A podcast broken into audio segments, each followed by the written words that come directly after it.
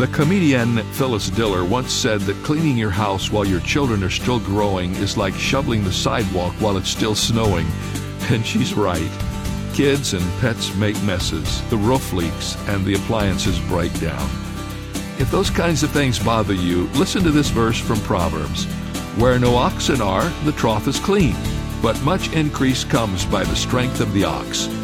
We can have a spotless stable and no ox, or a strong ox and a stable to clean, but we can't have a strong ox and a spotless stable. We have to choose. This is David Jeremiah, encouraging you to get on the road to new life. Discover God's way to choose on Route 66. Route 66, driving the word home. Log on to Route66life.com and get your roadmap for life. That's Route66life.com. Route 66. Start your journey home today.